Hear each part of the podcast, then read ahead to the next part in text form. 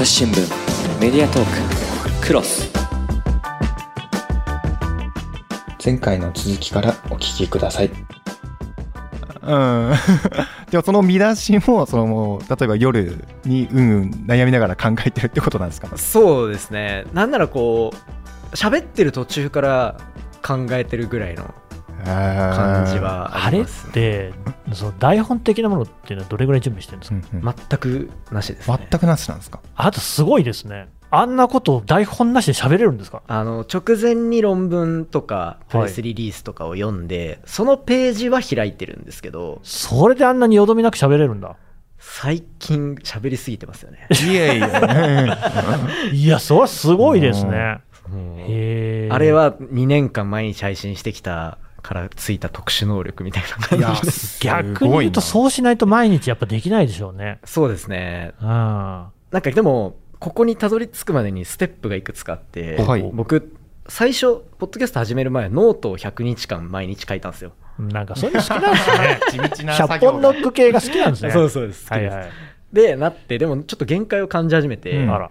時間かかるし、うんうん。っていうのがあったんでで音声手軽だなみたいなところもあったっていうのがあうんうんって、でなんで最初はその記事をずっと読むだけで100日過ごしてるんですよ。へえ。だから自分でほぼネタその時点では仕入れてないといあ、うかね。うん。だからこそ楽に喋れるし、うんうん。っていうのがあったところスタート。でそこからまあ100日もやったら大体こう皿でも喋っていけるようになってっていうの入ってでもスランプみたいな時期もやっぱあって。ランキングが上がると緊張するんですよえー、結構気にしてるんですね あのもうそれこそ科学系1位とかはいはい。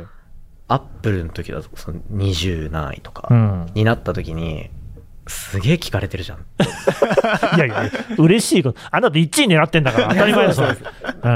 そうしたらはい言葉が出てこなくなってきちゃって、へで台本を書き始めちゃったんですよ。へえ。えそしてまあつまんない。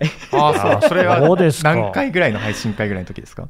えーっと200だ300いく前とかですね、へえ後で聞いてみます。一時期多分超つまんない時ありますね。あそうなんですか。ない方が逆にスラスラ喋れ。うんそうですね。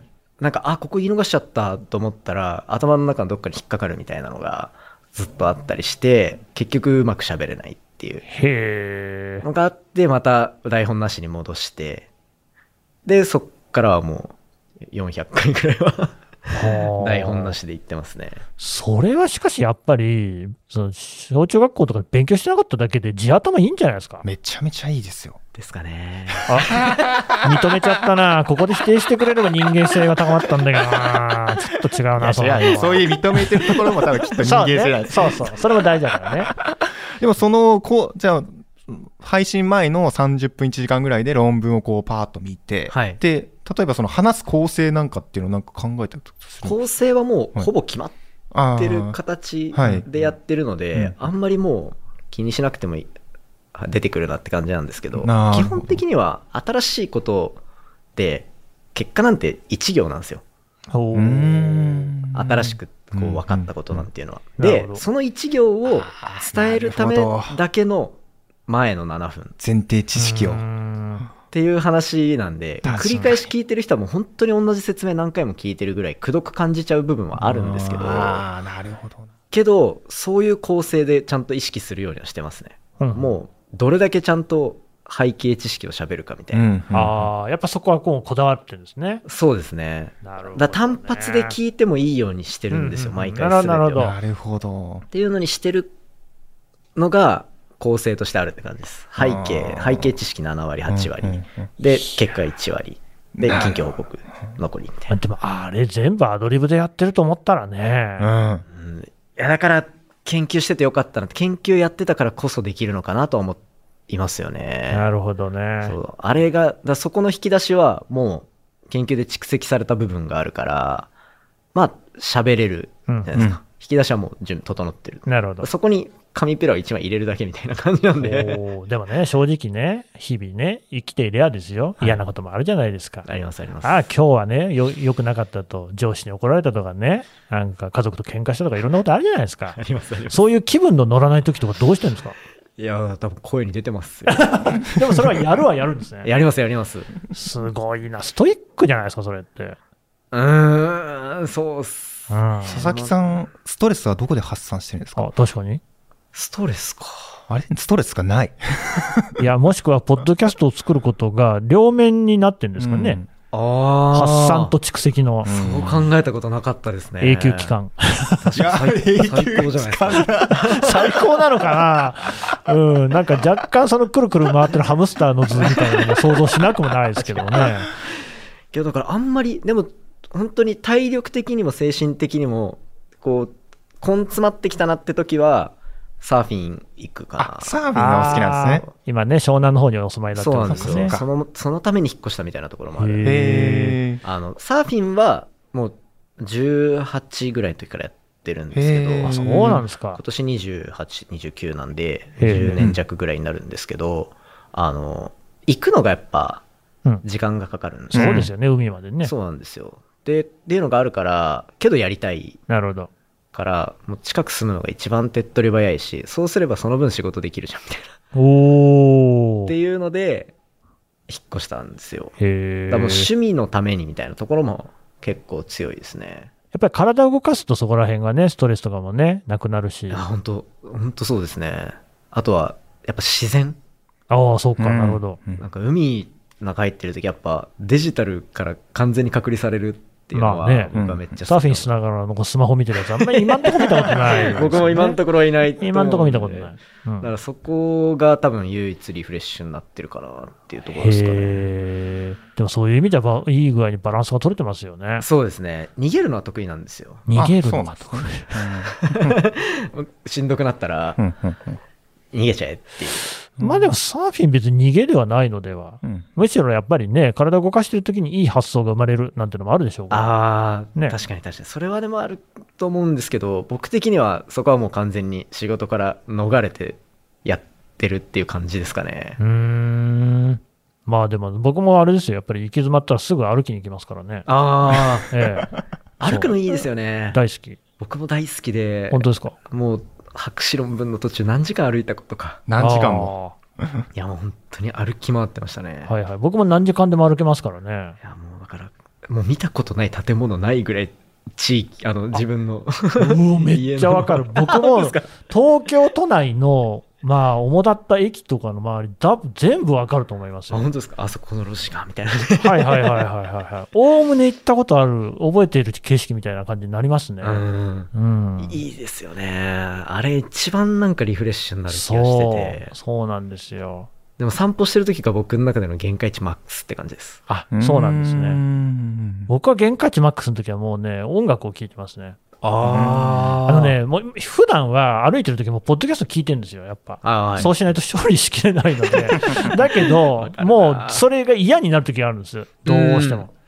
わかります。やっぱこちらもその毎日配信に近いものがありますので、はいそうするとね、もう音楽だけ聞いてね、本当に全て忘れて、でも自分のは聞かないですもんね。絶対聞かない。そう一緒、それも一緒なんですよ。あ、聞かないですか？マジで。しないんです似てる聞かわないんですよ。自分の声とかじゃあんまり聞きたくないタイプ？ダメなんですよ。うん今めっちゃ入ってきてますけどね。こればっかりはしょうがないですからそうですね。うんそうか。なるほどね。なんかちょっと似たタイプだってことが分かってそうですね、面白そうですね。ああ、わかるって思いながらうんいつもね放送聞いたまありしてます。年20歳ぐらい違うけどね。そうだ、多分僕、佐々木さんと同じ年とかなんですよあ、本当ですか？僕、あらま1993年生まれ。あ、一緒です、一緒です。へえ。なんか、同い年なんですね。めっちゃ大人じゃないですか。いやいや、そんなことないびっですよ。くりしたんですよ。なんかだいぶ違うな。違くない、違くないだい。ぶ違う。だいぶ違いますよね。なんか NASA とか理研とか。そうだよね。だってまだ若いのに、そんなところ全部経てるっていうのがすごいですよね。そうですよ。もう前提なんか。ねえ、うんだってなんかいろいろ論文に名前載ったりとかっていうのね。はい。あ犬間くんも署名記事ぐらいは。署名記事と論文は違うじゃないですか。まあそうかどんぐらいのやつなんですか？署名記確かにね、どういうレベルのかにもよる。あんまりうん多分聞かない方がいいかもしれないね。あの顔を見てるとね。はい、次行きましょう。はい、次。はい、次行こう。うんうん。はい、丸7。リスナーさんから届いた一番嬉しかった言葉ということで、えー最近になって700回全部聞きましたと。すごい人いますね。いやー、嬉しかったですね。これは。なもう、半ば諦めてるんですよ。やっぱ全部聞いてもらうっていうのが。はいはいはいはい。うんやっぱ多すぎるんで。ってなった時に。最近から聞き出したんだったらね。うん。うん。聞き切りましたって来た時は嬉しかったなと思って。そういう人いるんですね。はい。やっぱリスナーさんの声とか結構見てますか？めっちゃ見てます。めっちゃ見てますか？かエゴサーチしまくってます。しまくってます。そう、もうエゴサの鬼ですよね。もうしまくってますねあー。でも、どこにいるんですか、リスナーは。朝 おやおや起きのリスナーさんって、はい。ツイッターに現れますか？現れます。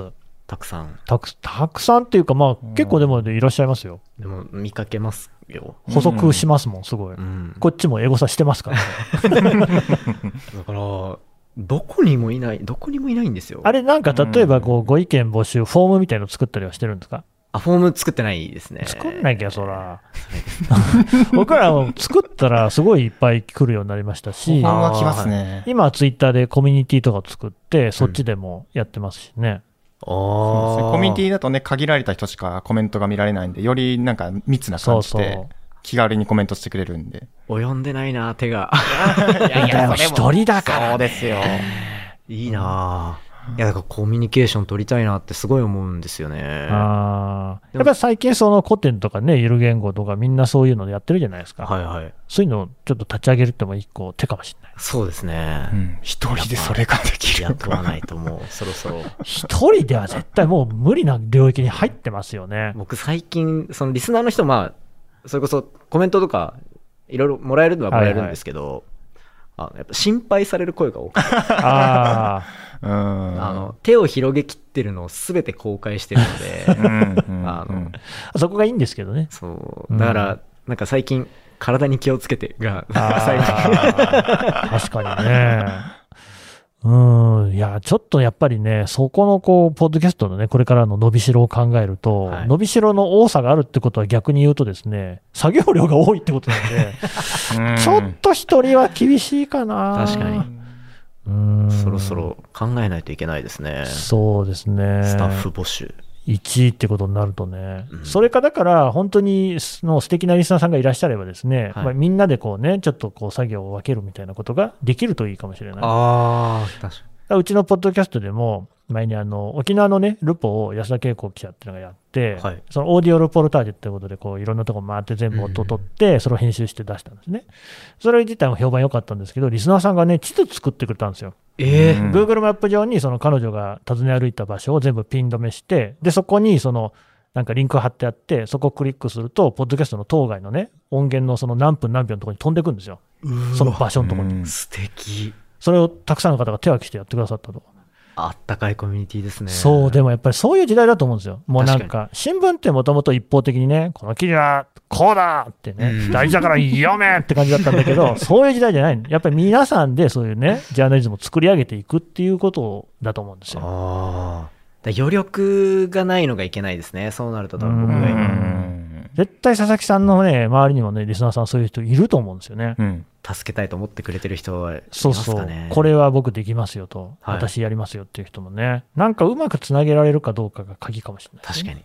そこの能力だ。いや、能力っていうか、多分ね、あの、マンパワーっていうか、うん能力は多分あると思うんですけど、コピーロボット3体ぐらいないとちょっと難しい感じ。確かに。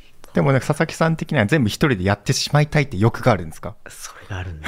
ああ、そうなんですね。なるほど。良くないっていうのをいろんなところで見る。その、ワンマンのはいはいはい。人に振り出せ。そうお金を払ってでも振り出せ。わうんうん。かるはわかるんですけど。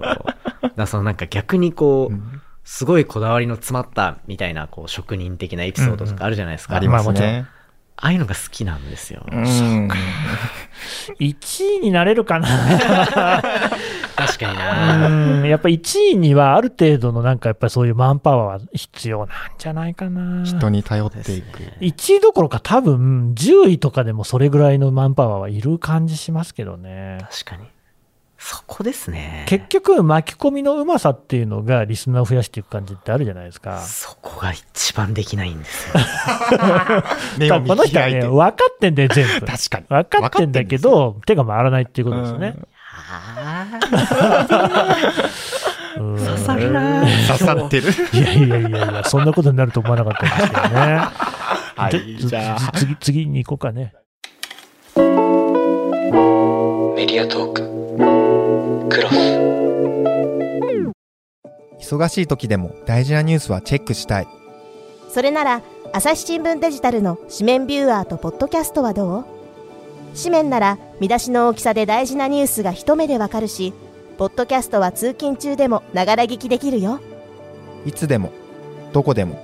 朝日新聞実はねはい、8問目。おいろいろ選択肢があるのに、あえてポッドキャストを始めたのはなぜですか？?1 位を取れると思ったからと。そうです。あのー 欲が出まして、欲が出た。あの、なんだろうな、まだ来てないメディアだったんですよね、うん2年前。そうですね。最近は、やっぱこう、まあ、僕が始めたぐらいから多分、こうんう、じわじわとこう、上がってきてた感じがあって、サワードドとかもね、始まったりね。その当時は、まだなんか、まあ、古典とかやっぱすごかったですけど、はいはいうんなんかこう、絶対王者みたいなうん。雰囲気までは行ってない古典は強かった。まあでも確かにね、そうですね。他がそんなになかった感じは。あそううん。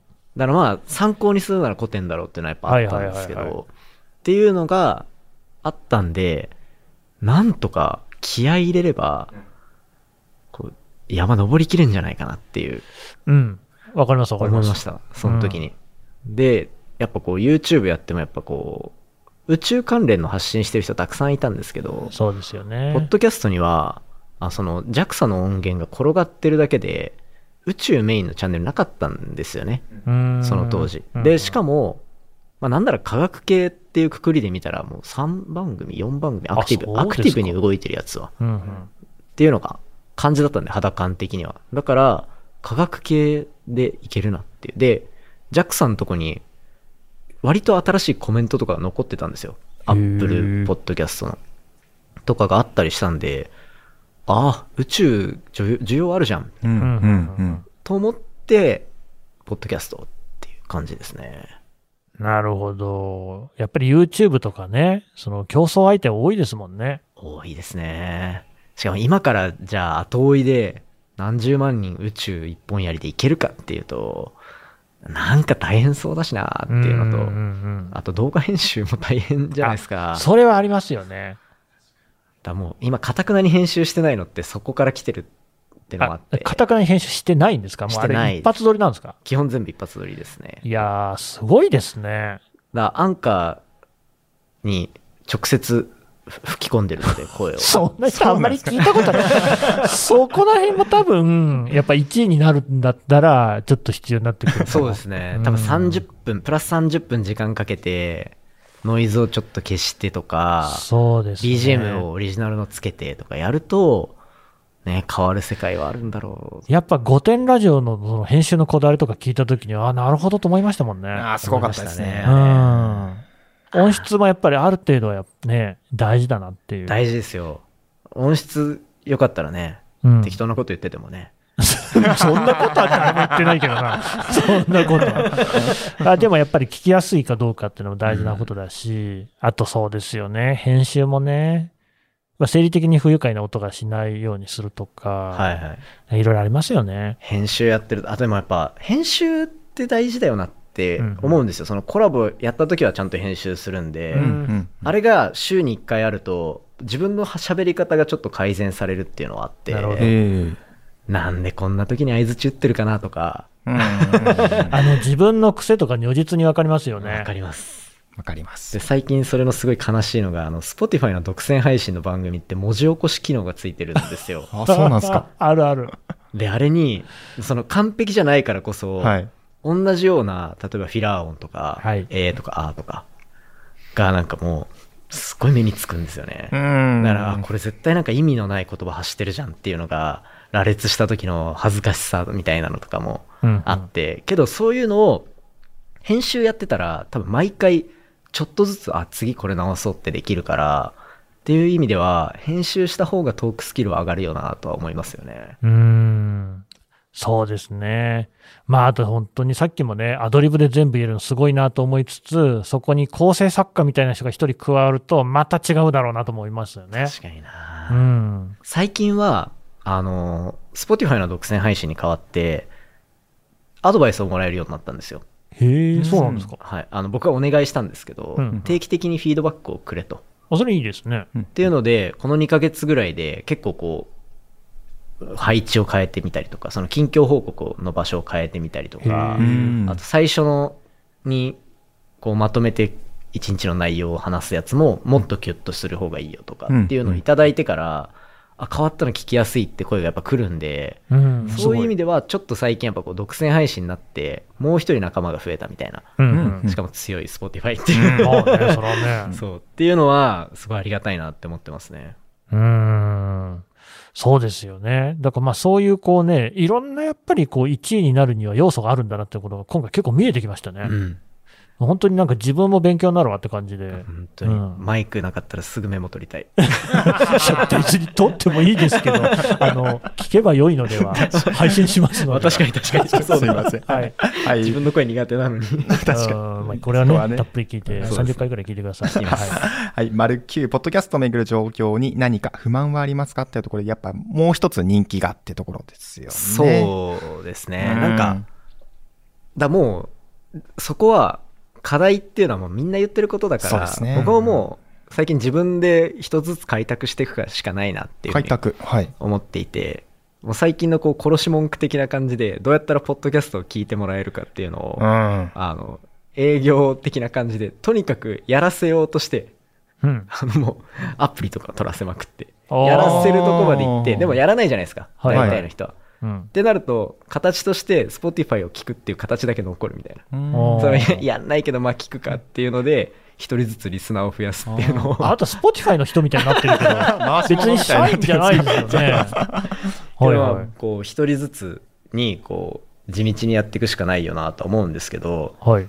今の時点でこうやっぱポッドキャストの知名度が一気にガッて上がったらやっぱもうちょっとなんだうんうん。もっといろんな人にアピールしたいよなって思う部分もあったりするんでうんうん。ならポッドキャスト自体の知名度上がったら嬉しいよなっていうのは日々思ってますね。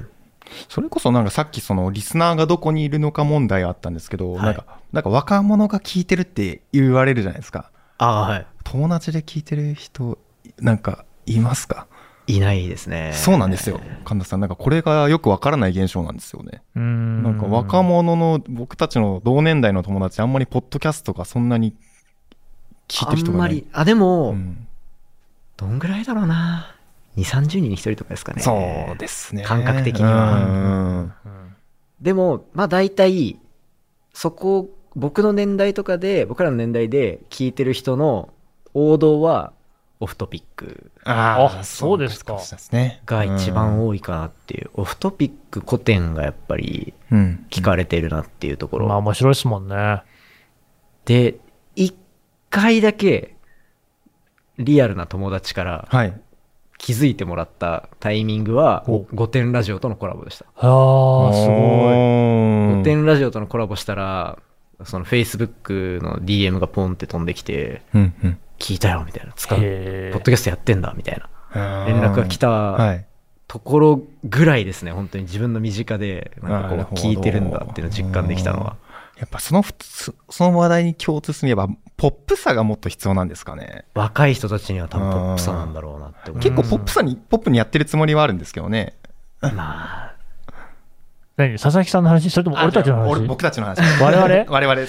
ポップ、ポップかな？あ、メディア統計でやってますね。ポ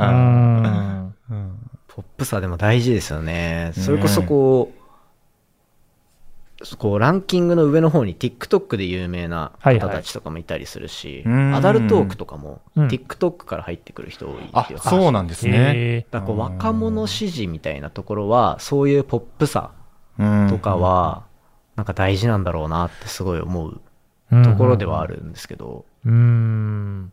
なるほどね。だ難しいとこですよね。宇宙をポップにしてくれる逸材を探しに行くっていう。いや、宇宙ってポップだと思いますけどね。うん。宇宙ポップですか？ポップポップ。だってそれこそ宇宙兄弟とかだってそうだし。確かに。で入り口で言うとですよ、まあ、言ってみりゃセーラームーンみたいなのってそのあるじゃないですか、ね、昔からそのモチーフにされるんですよね、その天体っていうのは。そうですね。うん、そういうところのポップさで子供が入りやすいっていうのは絶対あると思ああ、うんそっか。う。うん、僕がポップじゃないと思ってるのがいけないんだな。いや、わかんないですけどね。ただ、逆に20代とかになると離れる感じはあるかも。あー10代の方がもっと食いつく感じっていんそうですね。ね。確かに確かに。うん、で、40超えてもう一回。もう一回、もう一回、あの頃のねもう一度っていう。わかんないですけどね、なんか朝日新聞、ポッドキャストの場合は、一応市場調査をすると、20代と30代で6割なんですよ、うん聴取者。ん。うん。あんまり 誰なのかそれこそわかんないって感じありますけどね。は結構そのツイッターとかで補足できる人っていうのは、そうだな、まあ、30代以上かな、20代の人はあんまり、まあ、いるいらっしゃるんですよ、はいあとコメントとかね、あのフォームでくださる方にも、うん20代とか10代の人もいますからね。うんい。ああ、はいはい。だけど、やっぱりそういうの書いてくれる人っていうのが、多分割と年重の人がちょっと多いのかもしれない。ああ、まうんあ、それは確かにあるかもしれないです。自分でも書かないみたいなのあるじゃないですか、ありますうん。すっごい聞いてるけど、うん本人には伝わってないってうんうんいう。うんうんそう、ああいうの自分でやるようになると、書こうって思いますね。確かに。確楽しいですもんね。そうそう、実際だから書いたりしてますね、最近。あ、本当ですか？うん、やってます、やってます。いや、いいな。なんか、それぐらいしか、だって、ただで聞いてるから、確かに。そう、まあ還元できるものがね。そう、でもそれで、なんかこう、好意みたいなのを伝えることで、お返しになるんだとしたら、まあ、それはそれで素敵な話じゃないですか。そうですねう。ん。そういうのポッドキャ、ストいい世界広がってますからね。うん素敵やん。素敵やん。素敵やん。いつもね、思いつつ、やんないともう本当にモチベーションもね、保てないんでね。でも宇宙はやっぱいいと思うんですよね。題材僕最高だと思いますうんね。やっぱあの僕いつも思ってるんですけど、あの、マツコの知らない世界はいがはい、あれが一番いいと思うんですよね。それが詰まってるのがやっぱ宇宙だと思うんですよ。知らない世界が詰まってるんですよ。確かに。うん。毎回聞いて話が新鮮。しかも身近だしね。うん。いや、本当歴史と同じ普遍性あると思うんですよ。うん。だからリベラルアーツとかって言われるものの、なんつうのね、一つですもんね、そういう意味でねそうですね。確かに確かに。うんこう、ススティーム教育みたいなとか言われるじゃないですか、最近。うんうんそうそうだから絶対にこう外せない分野ではあるんですけど、だからこっから、多分宇宙業界自体が盛り上がってくるから、そこでまた気づいてもらうっていう、うんうんなんか別の波で、ポッドキャストを気づいてくれる人多いかなとは思って期待はしてるんですよね。多分ね、でもね、我慢かもって思うんですよ。うんやっぱりアメリカでも今、ランキングの上位のポッドキャストをね、見てると、7年とか10年とか続けてる番組がね、ほとんどなんですよね。あそうなんですそうね。まあ、本当、我々も佐々木さんと同じ頃に、その本格配信っていうのを始めてて、ん2020年の8月なんですよ。あ、そうなんですかほぼ同期みたいな感じ、はで、まだ2年とかじゃないですか。い。はい。だから、まだまだこれから 踏ん張れるかが結構鍵確かにかもしれない。確かに。2あれ年じゃね、短いですよね。そうそう、我々なんか会社でやってるから、あ、もうやんなくていいからって言われた瞬間終わりなんでね。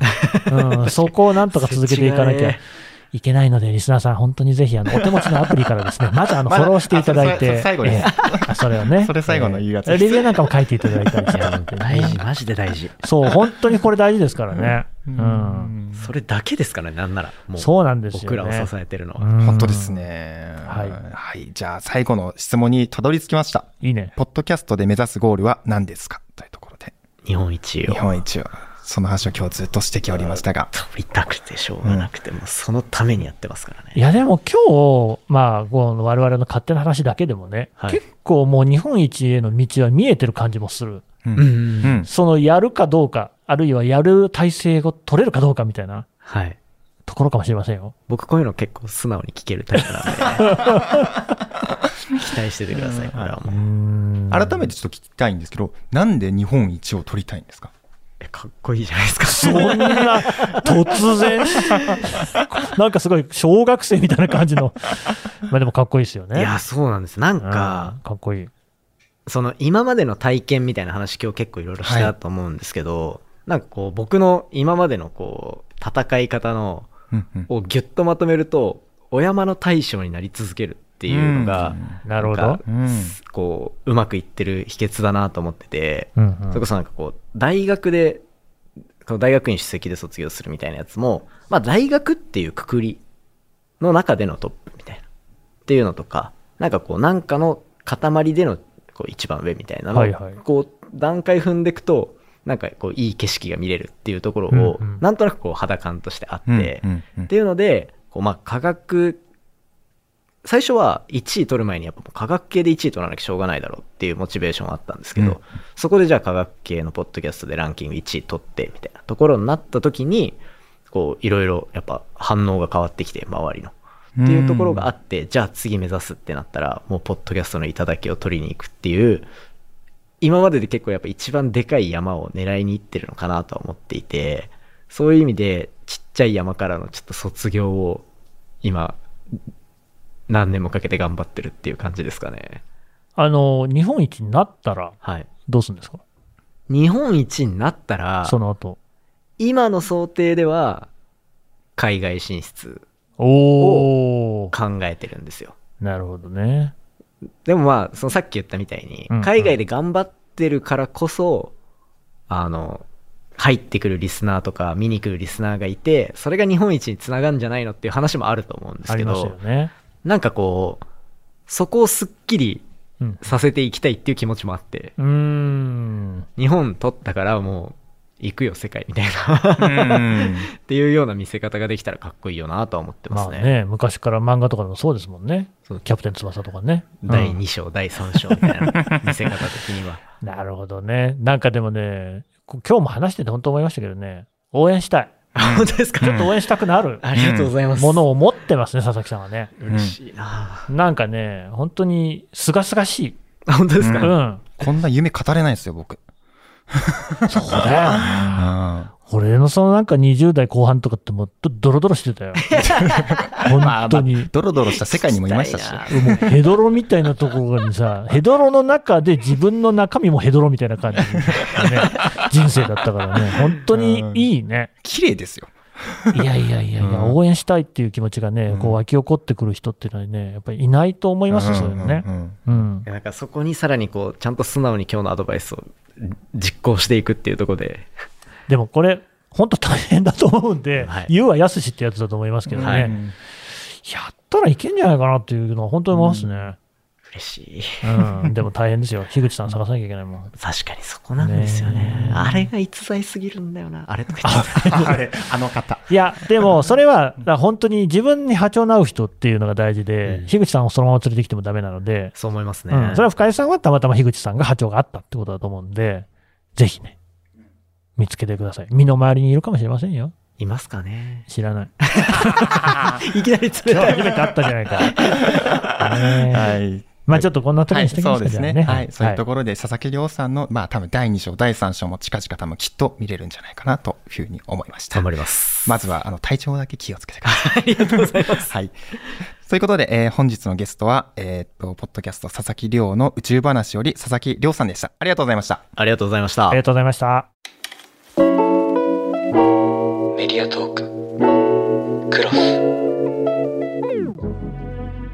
はい、えー本日は、えー佐々木亮の宇宙話より佐々木亮さんにお越しいただきました。えーそれでは佐々木さん、えーっと、じゃあもう一度、えー番組の告知をお願いいたします。はい。1日10分宇宙時間をテーマに毎日最新の宇宙の研究だったりとか宇宙ビジネスの話をしておりますので、で、あと日本一位を目指すドキュメンタリーみたいなものを見れるかなと思いますので、ぜひ遊びに来ていただけたら嬉しいです。よろしくお願いします。はい。あと、佐々木さんは、えっ、と、朝日新聞ポッドキャストが、えっ、と、9月の23日に、えっ、と、ポッドキャストミーティング2022というイベントを開くんですけども、そこにもゲストで来てくださるので、えっ、と、まあ、直接お話ししたいなっていう方は、ぜひお話ししてみてください。はい、ぜひ声かけてください。よろしくお願いします。はい。佐々木さん、今日はありがとうございました。ありがとうございました。